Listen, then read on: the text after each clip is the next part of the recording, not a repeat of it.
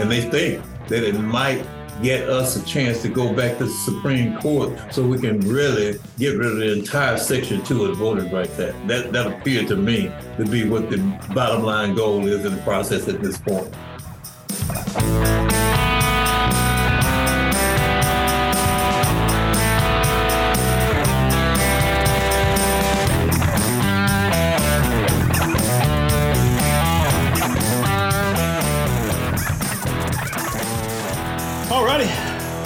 Welcome in, kids. It's another fantastic week of your favorite political podcast, Alabama Politics This Week, with Josh Moon and David Person.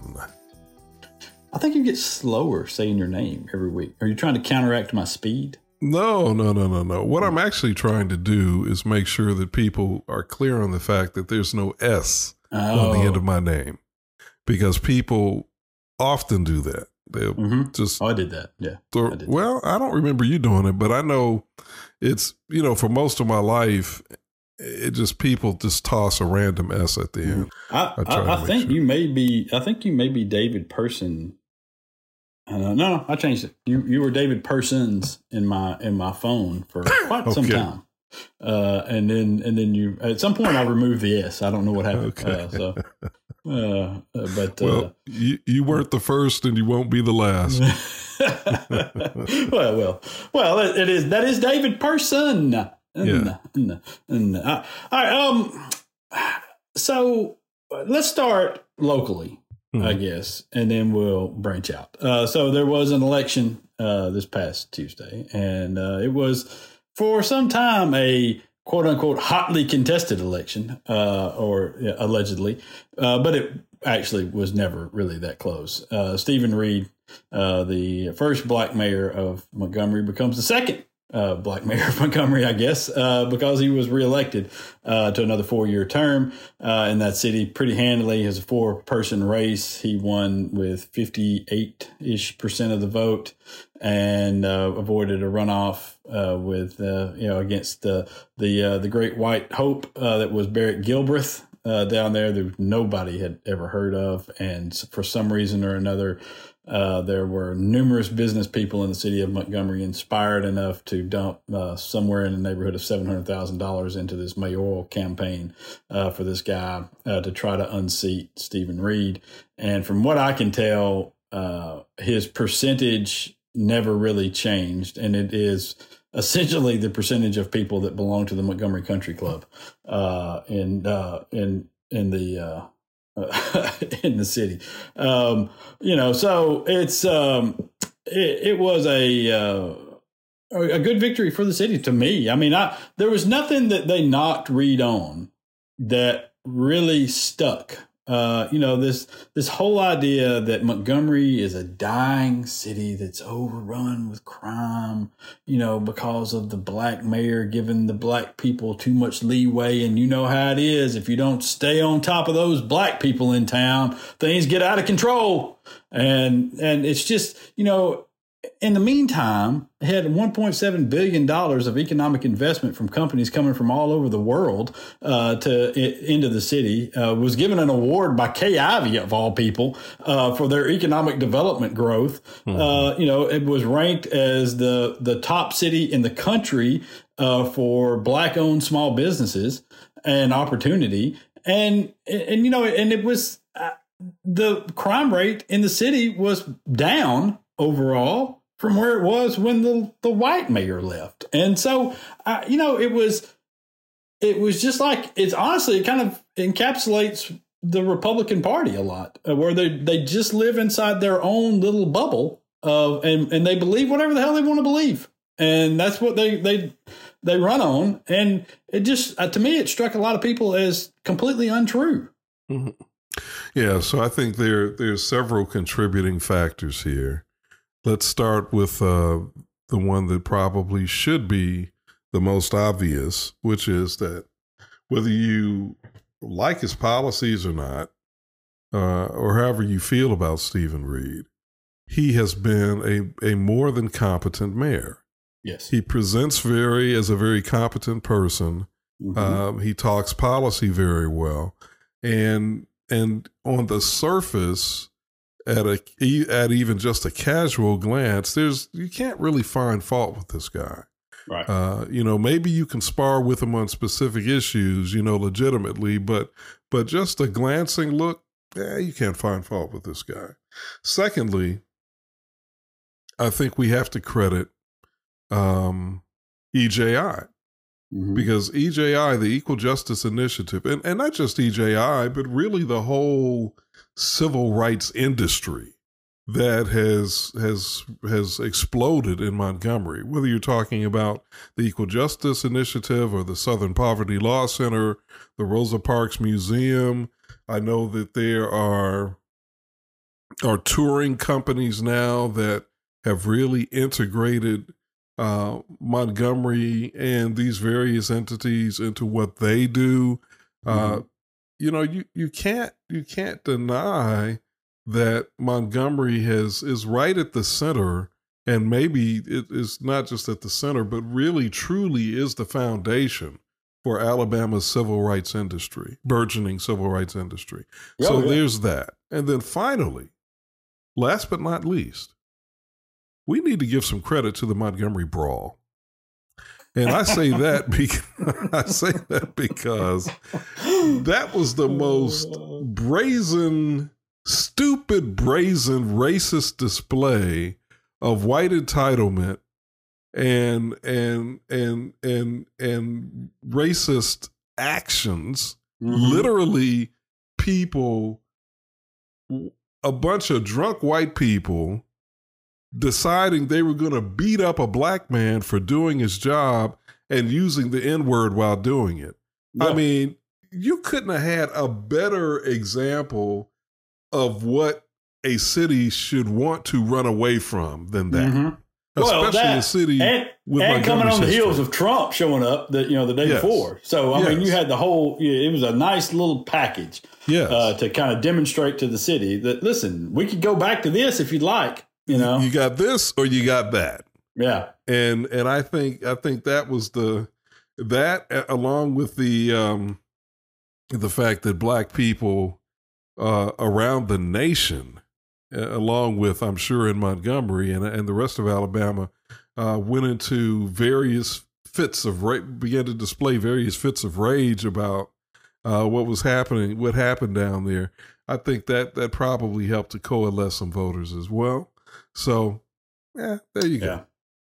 Yeah, I, I, don't. I don't disagree with uh, with anything that you said. I uh, I think that um, um listen, I, have heard you know a lot of people who uh, voted for for Steven Reed the first time around. Um, uh, you know, have some have some issues uh, with him, and I understand what their issues is. They don't feel that the progress, uh, as, and particularly in the black community and in uh, the poor communities around Montgomery, was as much as they had hoped for uh, when they elected a black mayor. Mm-hmm. And you know, I to some of it I think is is you know kind of legitimate. Some of it is I, I think they don't have a full understanding of the power of a mayor, and mm-hmm. limited as it may be. Uh, mm-hmm. in certain instances, to get things done and to move things along, especially when you have a city council that was not necessarily uh, in his pocket as they would say. You know, this right. was not something where he could just take anything to the city council and they would they would rubber stamp it. Uh, right. That you know, that it's not set up that way in Montgomery Steel. Uh, so you know, I, I, I understand some of the some of the the issues that they took, but yeah, I mean, it was just the the thing that was so idiotic to me though were, were these people who the businessmen, the white, and they were mainly white businessmen who took issue uh, with with Reed because they saw some of the some of their advantages dry up. Oh my! Um, yeah, oh my. Yeah, right. And um, you know, a big one was uh, there. You know, if you, if you notice, a lot of the money that flowed into the Gilbert campaign came through the uh, Home Builders PAC, and uh, that mon- money was uh, routed through a lot of developers and and construction guys in Montgomery, and uh, you know, they were angry initially because Reed had fired uh, a person who ran the inspections office. Now, you know, I don't know why they were so angry. Maybe they just really, really liked this particular guy. You know, uh. maybe he was just a maybe he was just a really good fella. Uh, you know, uh, or I have some suspicions that or, you know, or you know, he could be something else. Um, but um, you know, that was that was the, the the beginning of a lot of this. Uh, and, so, uh, and listen, so can we can we just this is not a secret. Okay, can, it's not a secret. Can we linger on that for a minute? Sure.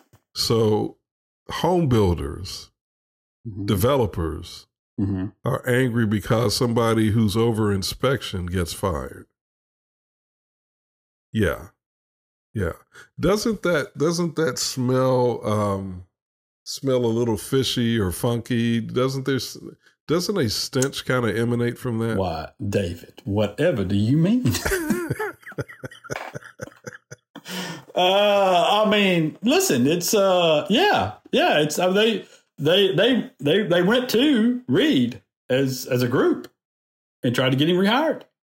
And uh, I mean, I listen, I, I know this from people who who were in the room, all right? mm-hmm. and um, and they refused. Now, the the I'm not going to get into the whole thing because a lot of it is still in dispute about what happened, but there mm-hmm. was an incident that occurred with this particular employee. There was an allegation made that there were some racist remarks uh, made, and that was the reason for the termination. And you know, he disputes that. I'm not going to get into to that, and uh, not, i won't even call his name. That way, it doesn't you know get uh, get that far into it. And uh, but that's one of the things that kind of sparked this was they felt like there had been some issues leading up to it and then this happened and then all of a sudden the black mayor was not paying attention to their wishes.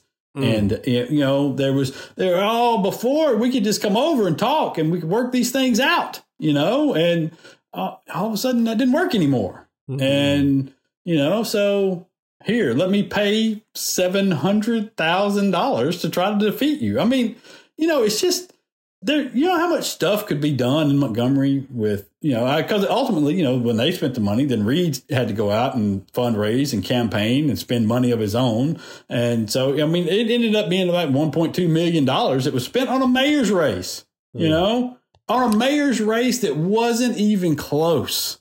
He won yeah, by that, 18 points. Yeah, that, that to me is real telling. The fact that he had, what, what he had three, he had three competitors. Was it three or four? Four. He had four, four competitors. Mm-hmm and he no i'm sorry i'm sorry. You're right. It was a four person race. He had three three okay so he had three competitors. Yeah. and he was able to he was able to by himself garner over 50% of the vote. Mm-hmm. that really says something. Yeah.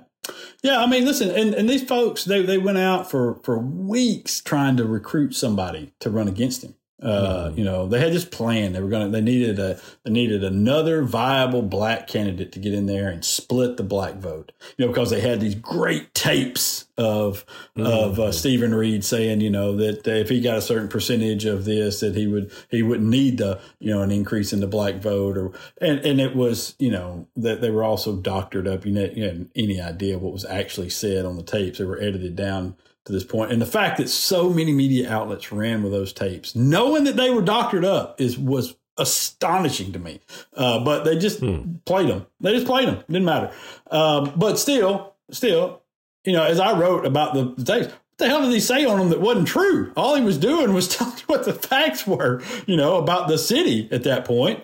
And yeah, I think that ultimately kind of carried over uh, into the into the election where people just were like, you know, listen, that that's you know, it's kind of true. When the problems we have with him are, are certainly not going to be solved by this white dude over here, mm-hmm. you know, and and it would never was, and none of the other uh, candidates that they approached, you know, the black candidates that were going to pull siphon votes away from Reed, uh, you know, were willing to do so because they didn't see a real future in it.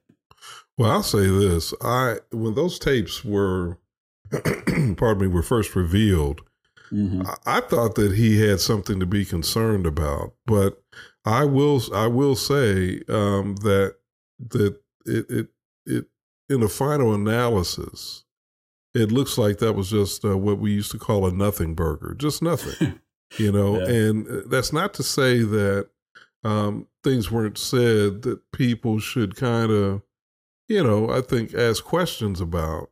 But I just think in the final analysis, it just wasn't substantive enough. There was no financial scandal.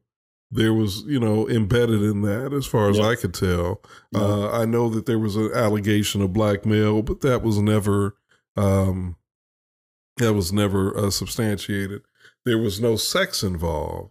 Mm-hmm. And those are usually the two things that bring you down. Just simply yeah. cussing a lot or or making uh, uh, you know some statements that some might question about about race. That you know, a black man making those observations is probably not going to bring you down. Now, if he had been screwing somebody or stealing some money, yeah. that would have been a different story.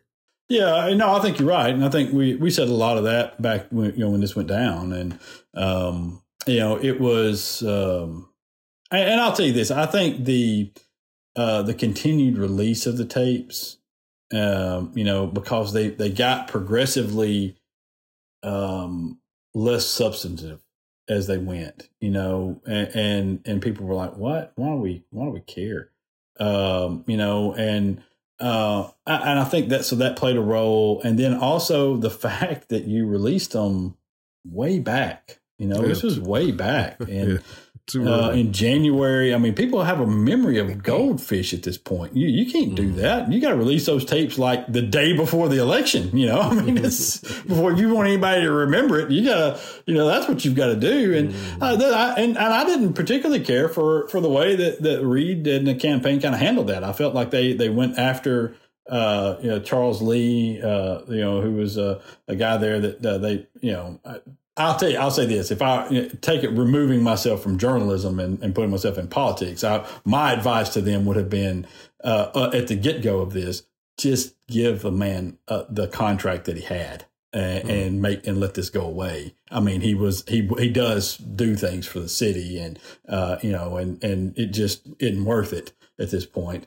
Um, and, and, but after the fact, I would have been like, you know, just tell people what he was trying to do. You know, tell people, listen, this is what we're going to do, and don't go scorched earth mm. on it. You know, um, and but you know, listen, uh, that is Steven Reed, and and which is why I suspect the next few months are going to be sort of unkind to a lot of white businessmen in the city of Montgomery, uh, because as they say in The Wire uh, they came at the king and they missed, mm. and, uh, and there do are that. penalties. no, there are penalties for such problems, uh, yeah. and so uh, they're they're going to be paying them, I would imagine, yeah, uh, in the very near I, future. And I think that's legitimate in politics. In politics, yeah. I think it's legitimate to throw some elbows and you know establish some boundaries and make it clear to people that um, you know you're not going to capitulate Yes, I think yeah. that's I think that's fair.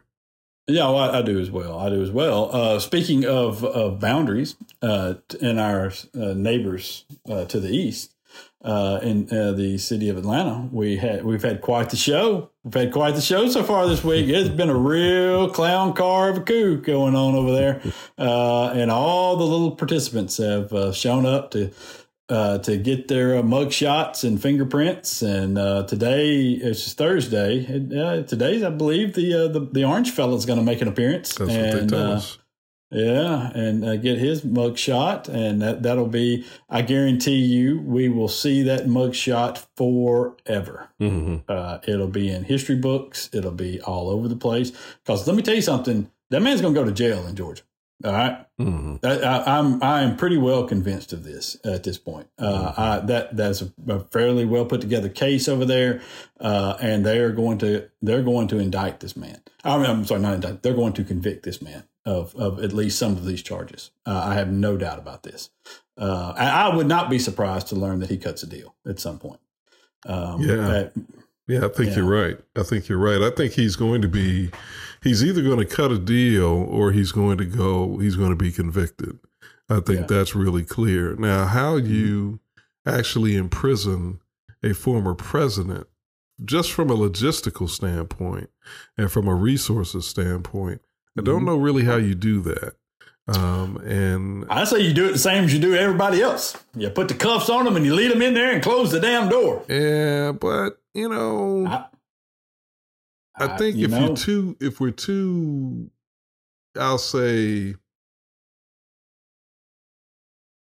if we're too cavalier about it, Mm-mm. I think it, it it brings up other issues that are probably legitimate because again, no matter how I feel about him, how you feel about him, the guy was elected president. So I think we have to respect the office that he attained, even if we have zero respect or or or negative one million respect for him. So I just I think you have to sort of protect the integrity of the office. So uh, again, how you okay, do that you, exactly? You and I are going to differ greatly on this. And, and we don't fine. we don't differ a whole lot, but we are going to differ tremendously because to me, the person who is not respecting the office is Donald John Trump. Well, uh, he is the one that used his power yeah. uh, and and uh, the will of the people who followed him and their loyalties uh, to attempt mm-hmm. essentially a coup. It was a very yep. poorly run, operated, uh, and and executed coup that failed. Though the uh, design but, was pretty complicated, but you're right, the execution was horrible. Well, I think the design became complicated as they went, mm. you know, and so that this was, I mean, this was all seat of their pants sort of stuff that they just kind of came up with on the fly uh, as they saw that people were actually going to buy this horseshit that the election was stolen. Well, not, not uh, all of it. The electors part, I think, was pretty right. well thought out. That's what I'm saying. No, but that came about because they, they realized, oh, hell, these people are going to buy this. Mm. And I think that then they went about saying, oh, all right, so what could we do? Mm. And okay. all of those meetings took place right around the day after the election or in the days that followed. And then they came up with this plan to try to put the fake electors in there before, you know, the, uh, the electoral college votes were, mm. uh, were counted and, and confirmed. And, and so to me, I, I mean, yeah, I respect the office of the president. I understand what you're saying mm-hmm. about that. Uh, and I understand that in terms of security, uh, he will have to have something while he's in jail. But I, I, am the same way with Joe Biden, the same way with any other Democrat. Uh, we, you know, we chained up and locked away Don Siegelman in this state. In this state, mm-hmm. uh, and I don't, I, I, I don't view Donald Trump any differently. If you broke the law, you get punished the same as everybody else. And to me, he broke the law, and, and he did it in a manner that could have very well destroyed the country.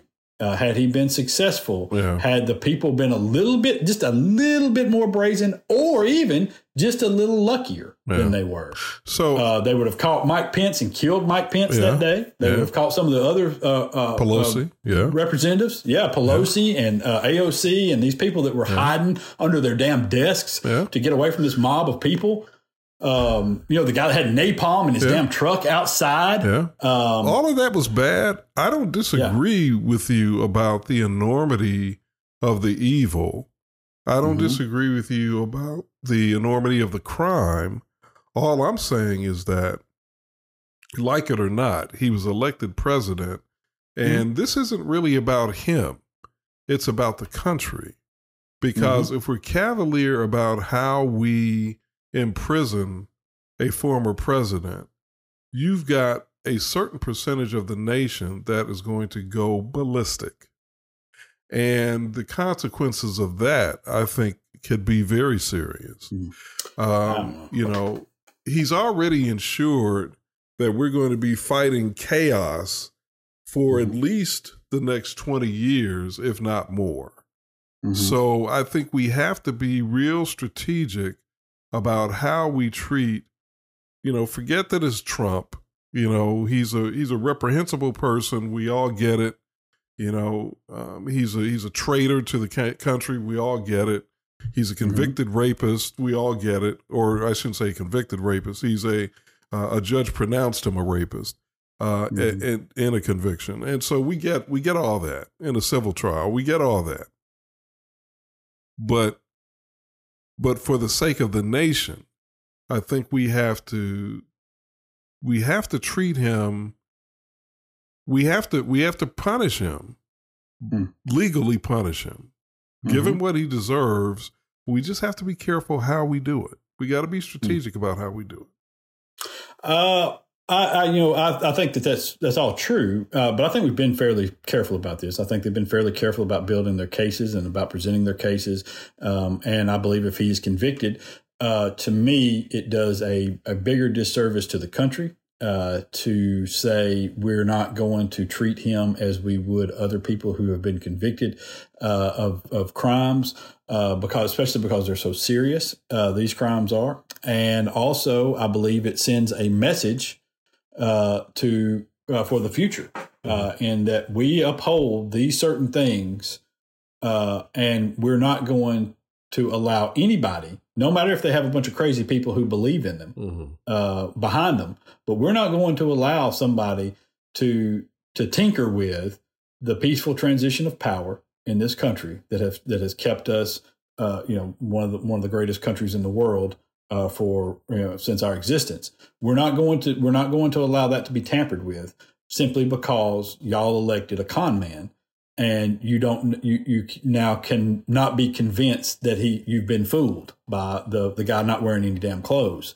and it is I, I think it does a bigger disservice to not treat him uh, this way than it does to to get to say okay well listen this could cause some harm if we you know these people are going to be really upset I, I, don't. I don't. I mean, I think that's just consequences that we deal with. So, you know, we just deal with those consequences. So let's let's let's look at it this way. Um, mm-hmm. You know, you throw a, a, former president in some place that's comparable to Rikers, mm-hmm. all right, and you don't provide him.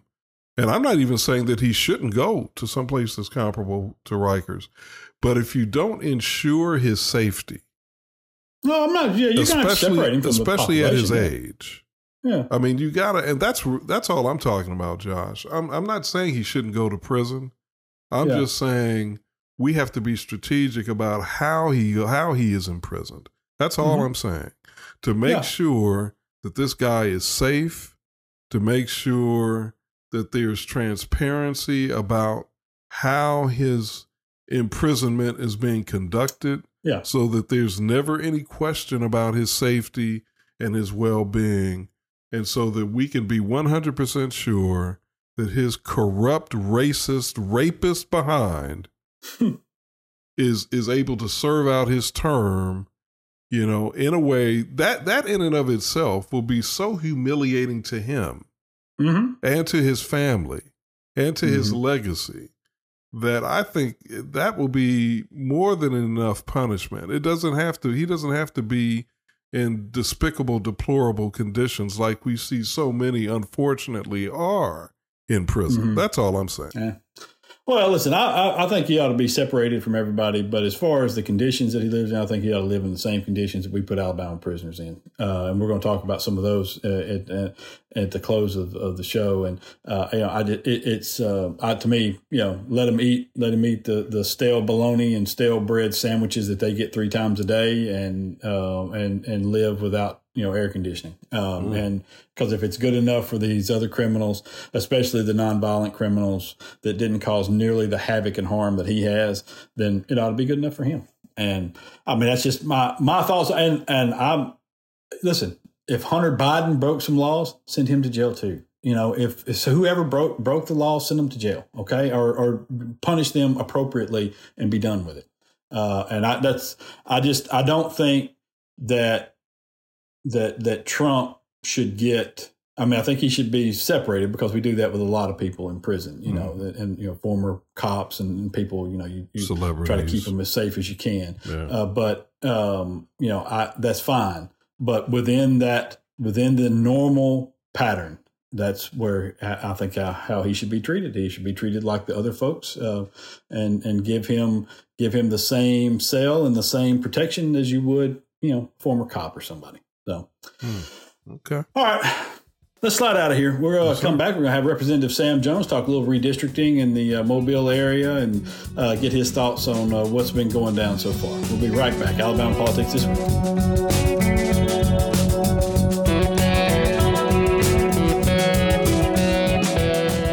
Hey, uh, if y'all would do us a favor and uh, go, to, if you're on Apple Podcasts, go and rate and review our little podcast here. Uh, that would be very, very helpful for us. Uh, you know, people might pay us to do this. You, well, you never know. Yeah, but yeah, but let's not stop at Apple. Also, uh, you can do the same thing on Google Play, Amazon, and some of the more Android-friendly, uh, you know, platforms oh, as well. I forget that Dave is an Android guy. I am. Me, I'm a conformist, and so you know, go to Apple. But seriously, wherever you go, just do it. Just just go and, and rate and review, and, and that would be very nice. Unless you're gonna leave a bad one, don't do don't do that. Josh don't, doesn't don't, like that. Don't leave a bad. One. Thank you.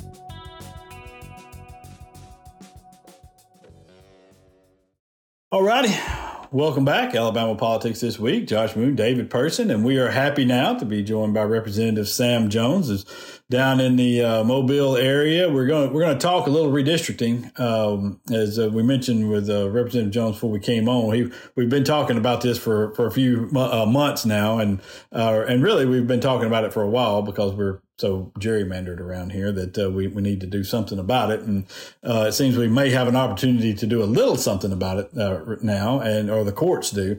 Um, eh, but you live in an important area, and uh, there's been a lot of talk of the Mobile area and keeping you know these communities of interest and. Uh, and so, I guess first of all, just give a broad uh, view of things, you know, where where are, are, are, do you think we are in this process? And and when you when somebody asks you how's redistricting going, what what do you typically tell them? Well, you know, we've gone through the the district court process, and I was at the hearing in Birmingham a couple of weeks ago, and um, I think it was pretty clear at the hearing that there were no genuine efforts to comply with what the court had ordered um, especially the direction given um, to the court as it relates to drawing two majority minority districts mm-hmm. in the state of Alabama. Um, that certainly doesn't appear to be the goal. Uh, the process itself really kind of told us there were some things going on that we knew nothing about. And in that process, uh, there were when we had the public hearing when the maps came in, we got over 100 maps. I understand we didn't get a chance to see but 20 of the 100. And um, I asked a question about that because I think it's important that if people send it in, we all at least review it. And one of the co-chairs told me that uh, we didn't have the ability to get them all in the system in time. So we got 20 in the system. And I said, well, why is that? He said, we only have one person who can put a map in the system. So, um, you know, we went through that process, and I knew that at that point that we were headed somewhere that we shouldn't be going with the committee. And, you know, I, I think at one time, Representative England tried to amend the guidelines that we were going to use that's been in effect since 2001. And he just wanted to codify that the goal of the maps drawn was to meet the standards of the Voting Rights Act. Mm-hmm. that was voted down. We that we we didn't get that, even though that's what the court was talking to us about. We didn't we didn't get that done, and we asked several questions about different things that took place. Uh, by the way, the map Senate Bill five actually never really came to the committee in the vetting process, the public hearing, or any of that. That actually started in the Senate after it got back over to the legislature. So uh, you know, uh, we we didn't know what was taking place. Then we found out what was taking place. That there was an effort to really um, just draw a map to go through the motions. If it passed, it would not achieve anything that the court mm. ordered or anything that we were looking for. Uh, but it would, they thought, and they think that it might get us a chance to go back to the Supreme Court so we can really get rid of the entire Section 2 of the Voting Rights Act. That, that appeared to me to be what the bottom line goal is in the process at this point. Yeah. Yeah, you know, you mentioned you know finding out a lot of stuff at that hearing, and uh, you know there were some depositions. I think Chris Pringle gave one, and some some others, and um, uh, uh you know it, they they expressed some discomfort, I would say, with the with the map that was ultimately approved, and uh, they you know some surprise at how much uh, Edmund LaCour uh, influenced the process and how involved he was, and um, just looking back at it. Do, do you buy that? I mean, do you buy that they were surprised that they were, you know, that they, they, they, you know, I think Pringle said he didn't want his name on that map because he didn't think it, it worked. Do you buy that? Well, let's keep in mind that Pringle introduced the map first. That's mm-hmm. the map that the majority on the committee voted out. to go to the legislature. Right. And um, I don't think he wanted his name on there because it wasn't his map. Right. we wound up with both co-chairs introducing maps. I think one part of it, uh, Pringle may have not been, been involved initially, but I think when the higher ups in the party got involved, uh, he he had to go along with it. He just didn't want his name on it because it didn't originate from him. And I think he had, may have had some problem with that. But uh, at the end of the day, he supports the map. He he actually presented the map. But uh, yeah, I, I, think that there were some things. Well, you know, for a lot of members on the committee was concerned, a lot, most of the maps, his and others, were mystery to us. Uh, we didn't know all of that was going on. We knew something was going on because the map that actually was what we considered to be the best approach to following the court order was the plaintiff's map. Plaintiff's map mm-hmm. voting right, make all the criteria of voting right there had already been vetted uh, by the court system, and um, they actually had no intentions of, of moving that map forward. Uh, we we knew that. So the map that they came up with was a map that actually it was worse than Pringle's map, and then I, I, think that that's saying a lot. But but uh, I, I, think that the bottom line was that there was a goal that wanted to be that they wanted to meet that was really a national party goal. Mm. And you know, anytime you hear the Speaker of the House, McCarthy and Tuberville and the president of the state Republican Party and all of the folk who are commenting on Alabama and the map that Alabama is trying to draw, it tells me that there was some real, real positions taken from the top that look, this is our opportunity to get rid of the whole thing. That that's what it appears to be to me. Hmm. So, Representative, if um, if Pringle's map had been the one that had emerged, uh, and had ultimately been submitted. Do you think the Democratic Party could have lived with that map? No, no, I don't. I don't think at all. Keep in mind that the map that he put together was a map that we got as a committee. He presented to us on the last day at the end of the meeting that it was the map that he had he had put together and introduced. I don't think it met the, the stipulations that were laid out in the voting right there either. But my point in, in using Pringle's map is that we thought that that's what we were going to be dealing with in the legislature. Well, that map got substituted in the Senate by Livingston map. Mm-hmm. So his map really never came down to us in the House again to vote on. The Senate actually got rid of that map and replaced it with Livingston map, which we hadn't vetted at all. We didn't know anything about. So um, yeah, I don't think his map would have been acceptable as far as we are concerned. And it certainly would have met the stipulations that were laid out by the district court. All right. Well, let's let's uh, let's linger on that for a minute because um, the tug of war, uh, Representative Jones, that I see happening o- over language seems to be related to uh, the idea that uh, the court.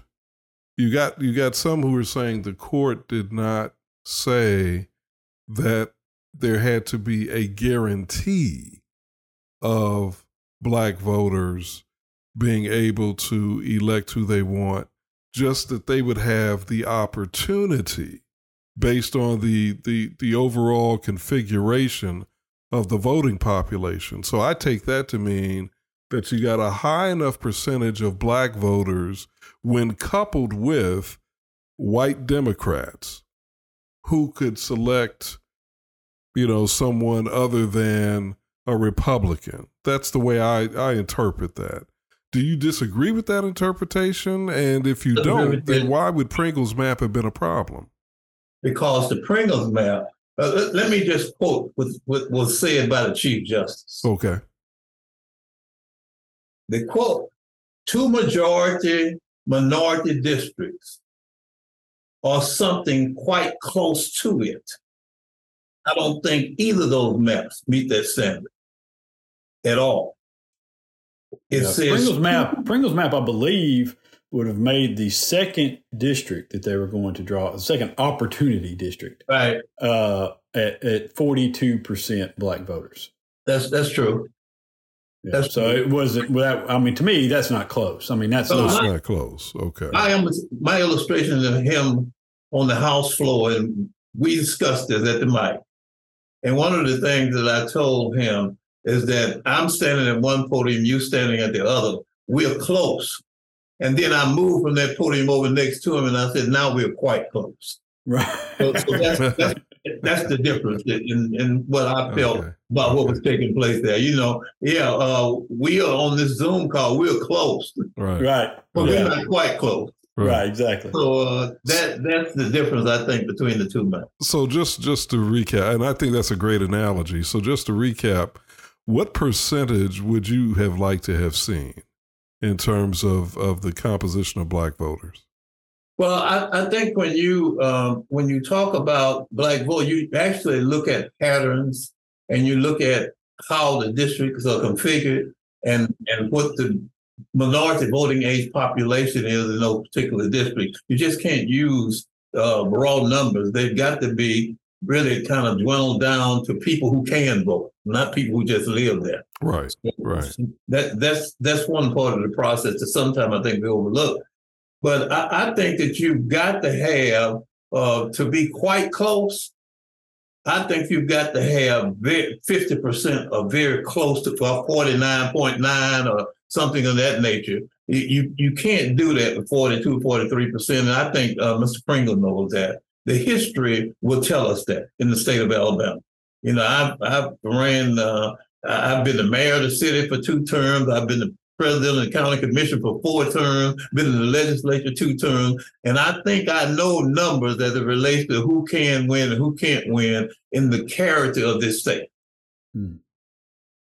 You know, you mentioned that, and that's a that's a good point about you know your history around in the in the Mobile area, um, because that's a big argument uh, mm-hmm. now before the court, which is uh, we, well, this is a community of interest down here that we can't possibly we can't possibly break this up. And so this is how the map's got to be. Uh, do you buy that? And if not, uh, why not? No, I, I, didn't buy that. In fact, um, they brought some documents from the Port Authority here and from the South Alabama Regional Planning Commission, from the Chamber of Commerce. I guess they were going to use to justify that. The, the bottom line with that is, first of all, uh, ironically enough, I've served on all of those. I've been the president of the Regional Planning Commission for over 14 years. Um, I, I, have served on Port Authority Board and I served on the Chamber of Commerce Board. And I don't agree with that for a number of reasons. The first reason is that um, Baldwin County is a neighboring county to Mobile. Mm-hmm. That's true. But the characteristics are completely different. There's not one African American elected official in the entire Baldwin County, unless it's someone in one of the small cities, a city council person, something I don't know about. But at the county level and the major city level, there is not one. There's not a legislator. There's not a senator. That's not from Baldwin County. It, it, it, it it's just an African American who's been elected in that area. Now, the ironic thing is they did have them. They had a school board member and they had a county commission. And as a result of a past redistricting, they have zero now. Hmm. So that's one thing that we don't have in common. The, the other thing that we don't have in common is the industry sector. Mobile is the economic hub of the region. Baldwin County is a great place to vacation, great place to live, but the characteristics of what Baldwin County, how Baldwin County operates in Mobile is completely different. And I, I think that the other thing is that the black belt. The question was, does the black belt have anything common in, in with North Mobile County? Mm-hmm. It certainly does. That it's very difficult for you to go anywhere in North Mobile County where people who didn't come from the black belt or actually go to the black belt on a regular basis. It's one of the places that people migrated from to come to Mobile, especially North Mobile County. And that's the part. The other thing to keep in mind is that it wasn't the entire county. It was the north part of the county. Jerry Carl will still have the majority of voters in Mobile County. He still have Baldwin County. He still have uh, Escambia County. All of that in the plaintiff's plan. Mm-hmm. Now, my point about that to my colleagues in Mobile is that I can't get anyone to argue with me that two is not better than one. I mean, I, I just don't understand. I, I learned that in kindergarten that the number two is larger than number one. And I, I, think that if we wound up as a county in Alabama with two congressional seats in one county, mm-hmm. I, that can't be bad, in my opinion. it just can't be bad. I was told a long time ago by one of my very close friends before he passed away, Senator Michael Figures, is that political winds blow both east and west. Mm-hmm. might be blowing east today, but right. they'll blow west. And that yeah. You got someone in each house. I mean, you got someone in each side of the. You got a Democrat here, Republican here, or, or a person in North Mobile County, all represent the same region. And I think that would be great for us to yeah. have. Yeah, I mean, uh, I mean, look at you know to back up your argument. If we had Doug Jones, we'd probably have Space Force right now. You know, uh, but yeah. instead we got Tommy Tuberville, and you know he got That's some good stock trades going uh, for himself. Uh, so you know, which isn't helping out any of us uh, any anytime soon. But yeah, you know, it just. Um, I, let me let me ask you. You you've been in there. You you've seen it. You know what the the ultimate scheme is here is to get this thing in front of uh, Justice Kavanaugh and see if he'll flip. Um, do you think that there is a chance that that is a, a plan that works for them?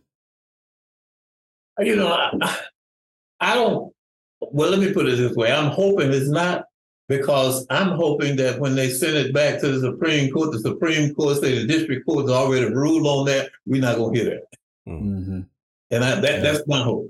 And because I think that you can go, this can go back and forth and back and forth for a long period of time they appeal, and then it comes back and we appeal, and then you know, I, I I just think that at some point you got to make a decision on this. There is no doubt, it shouldn't be any doubt in anyone's mind that this is another attempt at suppressing the representation of black voters in Alabama.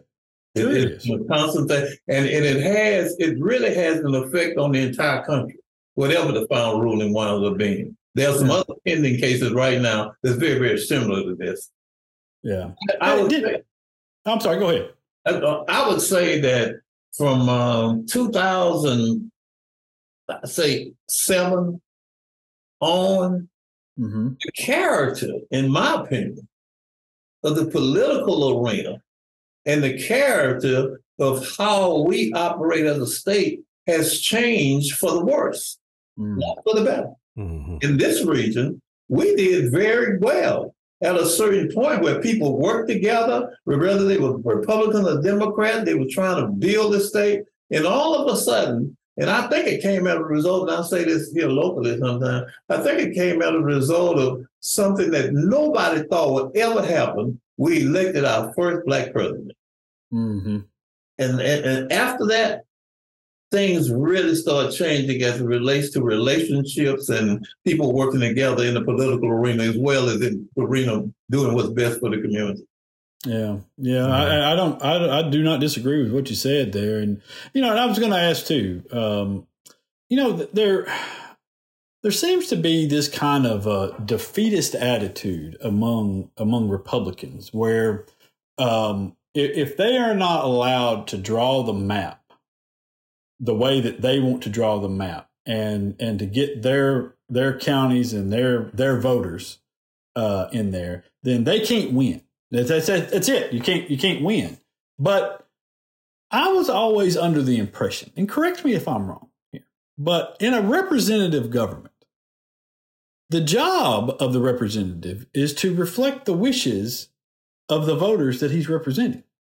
That's and what- so isn't the answer to this okay listen we're going to draw these maps fairly and you're just going to have to change your policies to the point to where you can attract enough voters to get yourself elected or you're going to die on the vine and you know i, I think that that's basically what the ruling was saying they were basically saying that districts should be configured that the interests of that district should be the first priority for the person who represents that, that district. Mm-hmm. And really look at that. Um, some the way that this state is broken up, in some cases, we've had people who've been represented by people for many years who they they have no idea who they are. Mm-hmm. They have no contact with them. They've not represented any of their interests. And because their number is so small, it just doesn't matter to, to, to those representatives, and which is an awful way to represent a community. And, and I think that what the Supreme Court is trying, what the Constitution was about, one man, one vote, let his vote count for something yeah. other than just a number. And that, that's what we are in Alabama. We are playing the numbers game for power purposes. Mm. So, Representative Jones, I've got to ask you uh, to speculate mm-hmm. or or maybe prognosticate is a better word. Let's say that our worst fears become a reality and that um, this results in um, the whole the the redistricting uh, this redistricting battle results in a revisit to the Supreme Court and the Supreme Court deciding to further gut the Voting Rights Act, in targeting specifically Section 2, uh, which is the anti discrimination section. Right. What do you prognosticate for us? What do you think the impact would be on us here in the state of Alabama? Is it actually possible that we could almost revert back to pre 1965? I think it's certainly possible. Mm-hmm. And I, I, think if you look at the way our state is seen throughout the nation, this is the testing ground for those type of things. Mississippi, Alabama, they, they will really be the people who will question the right of the federal government to look out for the benefit of those who are being denied access. And I, I think it's possible. Sure, I think it's possible. I think I see some of that right now with affirmative action, with abortion, with all, all those other issues that's, that's before the national government. Uh, I think you'll see that filter down to local government, and it will be an awful place like it was prior to 1965. Okay, so then I've got to ask you then if you, as a person with your tremendous amount of political experience and your particular vantage point now in the legislature, if you truly believe that's possible, I got to ask you, black man to black man, mm-hmm. what the hell? Excuse me, Pastor, I'm sorry, one slipped out. What the hell should we do about it? We have got to do, you know, I, I, that was, uh, I think about this sometimes. There's a situation sometimes when we don't think that what got us here, the hard work, to getting out there, working hard to get people to vote and to make sure that we play a role in this society. We think that when we got some rights above what we were fighting for, everything was okay. We could rest. I don't think you can rest. I think the same thing that got us here is the same thing that keeps us where we are. And that means that we've got to be vigilant. We've got to be active. We got to work hard. We got to fight to make sure every right is preserved. And uh, I think that we we've been kind of lax on that in a lot of areas. There's some people who've been out here. There's some other people who are just at ease and, and think that don't feel like anything else will change. They don't feel that anything will change. But uh, I think that Frederick Douglass said it well when he said, "Power concedes to nothing." And and I that think that that's what we're yeah. seeing. We, we're seeing that right now in Alabama. Hmm. Yeah, and um, you know, I, I hope that uh, people listen to what you say and and uh, and they take it to heart. And um, and when we stop um, allowing this this creep, it's not even a slow creep anymore. It's a it's a pretty quick creep now uh, of of people trying to return to a, to a time that we fought. Uh, a lot of people fought very very hard to to overcome and risk their lives um, and and gave up their lives for. Uh, and you know it it would be a shame to return uh, to that uh, and to do so right out in the open with everybody watching. You know, I would also say to you that that would be a dangerous proposition. Very dangerous for the future of our state, for the future of our country, because we'll go back to that era, but we go back with today's technology and we mm. go back with today's means, the means that we didn't have during that time. And it will be total chaos, in my opinion. It, yeah. I don't see anything else it could be. And I think that one of the things that's taking place sometimes when people have such a yearning for power, they forget what the logical conclusion of their actions can be. Mm-hmm. And that, that is one of the most serious things that I think we need to consider because it won't be like it was. Yeah. it won't. Mm-hmm. And we all need to just just get in our minds of what where we're headed here. And I, you know, um, I often say this to some young people in Mobile. My perspective might be different than yours because I drink colored water. Oh. you know, I I know what that's like, mm-hmm. and I know what it took to get out of that, and I'm not going back there. so, and I think you'll find that most people in this country feel the same way. Mm. Well, I hope so, uh, and uh, and I hope that uh, that uh, this turns out the way that we, we, we need it to, and not just want it to, but the way that we need it to. And mm-hmm. Uh, and, uh, and listen, I, I, really appreciate you coming on and and and spending time to to share your history and the knowledge of what we got going on here now, and and and hopefully people will listen to what you say as well, and and and heed that advice. So, it's Representative Sam Jones. Thank you so much for coming on. Yes. Thank you so much for having me. Yes, thank We're you. Gonna slide. We're going to slide out. Uh, we'll be right back. Uh, Alabama Politics this week.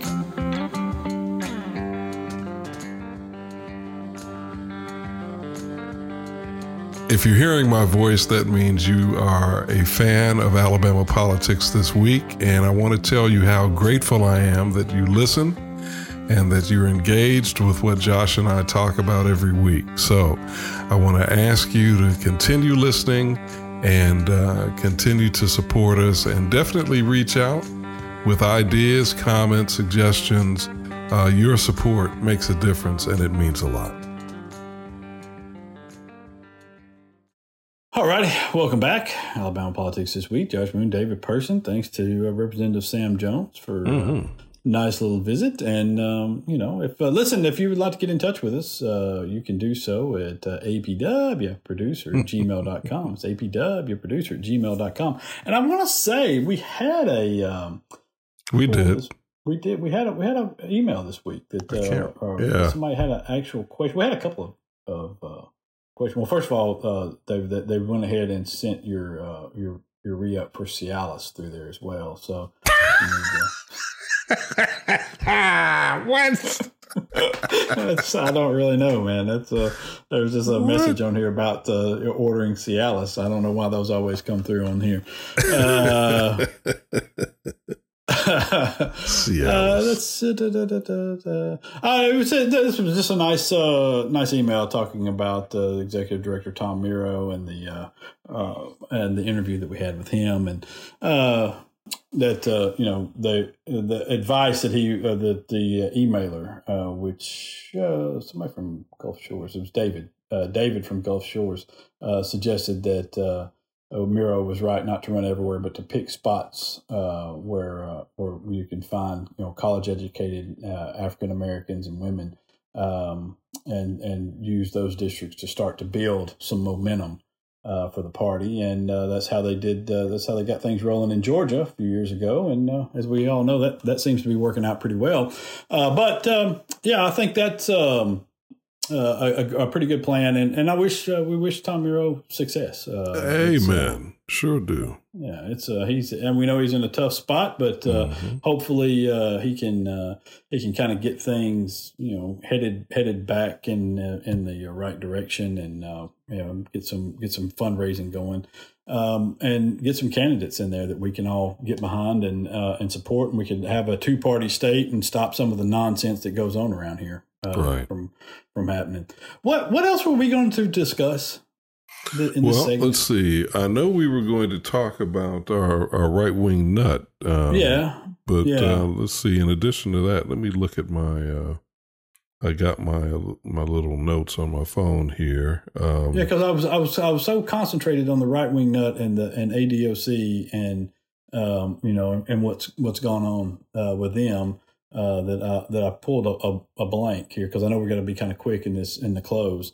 Uh, mm-hmm. but you know, uh, if you want to let, let let's uh, let's let's go right to ADOC if that's okay. All right, um, let's do it. If that's uh, because yeah. that's our right wing nut for this week, and we, we, picked them because of the story about uh that we ran in APR about um, the them not allowing the the doors were the food tray doors on the cells to be opened, which provides some ventilation into these unair conditioned prisons that we have. And they won't open the food slot doors. No. They won't open the food slot door. It's 107 degrees outside, and they won't open the food slot doors. 170 degrees outside, and um, and they're saying also with the heat index, you know, it was like 110, 115 degrees. Yeah. So imagine that. Imagine having to be in a jail cell, you know, with your only ventilation being that tray door. They won't open that. So you're just in there basically slow cooking. Yeah, yeah it's like you're in a rotisserie. Mm-hmm. And we've had, listen, we've had people in prisons uh, literally baked to death. Yeah. We've had this before. We've had yeah. people die uh, of that. And, you know, I don't know what it's going to take, man, for, um, uh, for us to care really about what goes on at, at our prisons more. Um, I mean, it, the the conditions inside of these places are I, I mean it's it's unimaginable um, to to most people what life is like. And listen, I understand. I understand these people broke laws. I understand that these people are bad people, quote unquote. Um, I understand that they've done wrong and that they need to be punished. Okay, but we didn't. This is not the Alabama Department of Punishment.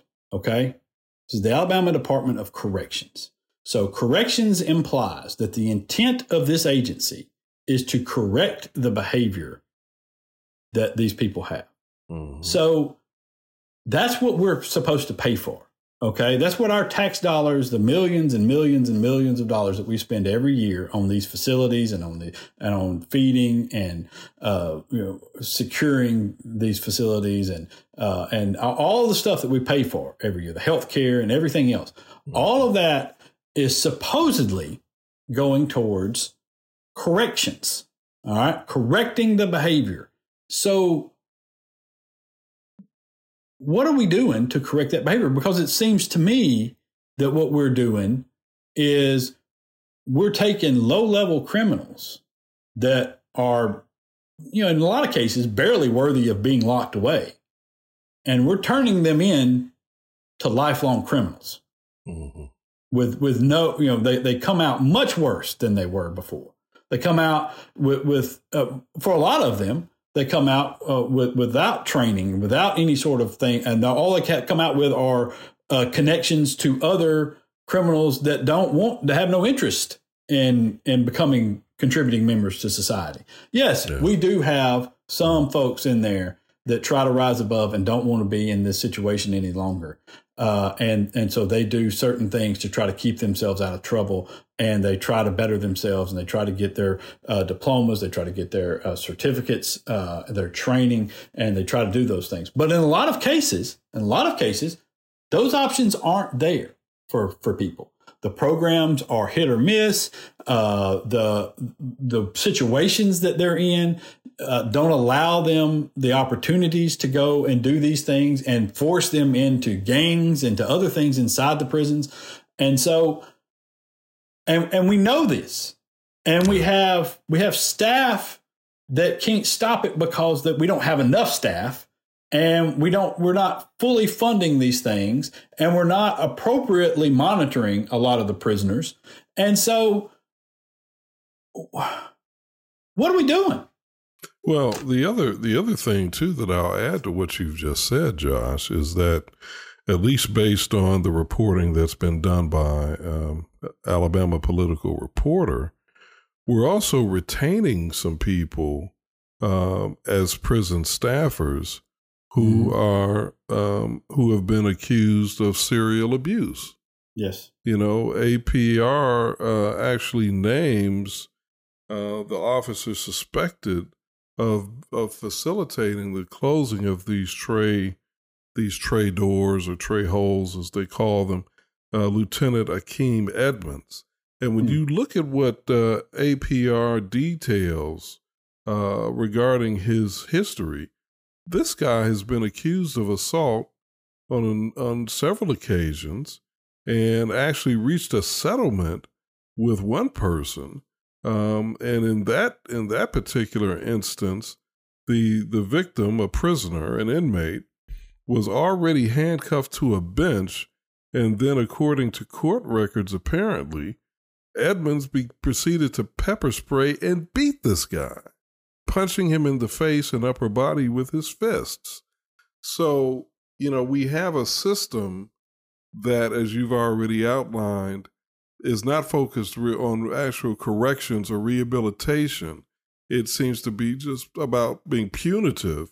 And then you've got people inside of the system who are maximizing the opportunity to be punitive to such a degree that people are being uh, assaulted physically and hurt and abused in other ways, like what we're talking about with these tray doors. Mm-hmm. So so, like you said, if they ever make it out of there, if they live through that experience and get to be released, well, what kind of person is going to come out of that in their right mind? Yeah. What kind yeah, of person right. is going to come out of that and be prepared, have a mindset to contribute productively to society, to reunite, reunite successfully with their family? Yeah. It's just, it's not, it's not likely. No, it's not likely. It's it would be a miracle yeah. if they did that. If they were able to overcome these things. Yeah. And, uh, it, I mean, these are these are people. You know, I mean, I know that that's uh, it's just a really simplistic way to look at it, but I mean, these are these are people that we have. If we, if I told you, if I told somebody today that there is a shelter and they were keeping dogs locked up at 110 degrees with very little ventilation, there would be an outrage. Yep. There would be people would that they would march on that shelter and tear the walls mm-hmm. down out of it. Um, but because we're talking about people who've made a mistake, you know, and and I mean let's let's be honest, race plays a, a role in it as well. And, and you know we're, we're talking about a lot of the, a lot of the prisoners that uh, in our jails and prisons around the state are blacks. You know, they're they're black men mainly, and no, they don't inspire a lot of sympathy from white community. Um, and and that's that's a shame because, I mean, it's just it's abhorrent, man. I mean, it just is. You listen to these stories, and it. I mean, you're just tossing away life after life after life over in a lot of cases just simple mistakes of things you know th- people have done yes did they do wrong of course they did wrong in most cases but come on y'all you know i mean just all right well on that uplifting note you know yeah and like just one final thing like i think you said before you know just imagine it was your son or your daughter or your father yeah. your mother your loved one wouldn't you want them, even if they were as guilty as sin, wouldn't you want them treated humanely? Yeah, that's all we're talking about, you know? Giving people an opportunity to correct what they've done and and to make themselves better and and to atone for what they've done in a productive way that matters to society. Why why is that not the goal every single day? I just don't understand. I just I mean it's it all right, but this way I, I could do this all day because it just doesn't make any sense. But nope. all right, we're gonna get out of here. Uh, until next week, y'all be safe out there. Peace.